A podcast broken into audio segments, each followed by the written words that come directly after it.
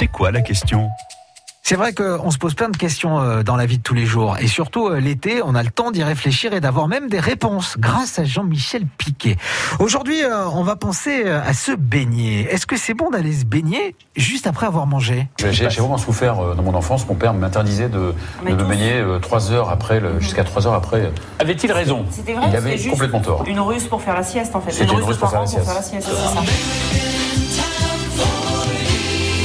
Faut-il vraiment attendre deux heures après avoir mangé pour aller se baigner? Pour commencer, il faut savoir que nous avons la particularité d'être homéotherme, c'est-à-dire que notre température corporelle doit toujours être la même, 37 degrés environ. Et pour se réguler, quand il fait chaud, le corps passe en mode vasodilatation. Le rythme du cœur s'accélère, le diamètre des vaisseaux sanguins augmente et le corps envoie du sang en périphérie pour évacuer la chaleur plus facilement. Quand il fait froid, le corps passe en mode vasoconstriction. Le sang est rapatrié vers le cœur, le rythme de ce dernier ralentit et le diamètre des vaisseaux diminue. Maintenant qu'on sait ça, on peut expliquer ce qu'est l'hydrocution. C'est en fait une syncope due au contact trop brutal du corps avec l'eau froide. Pour info, le corps se refroidit 25 fois plus vite dans l'eau que dans l'air.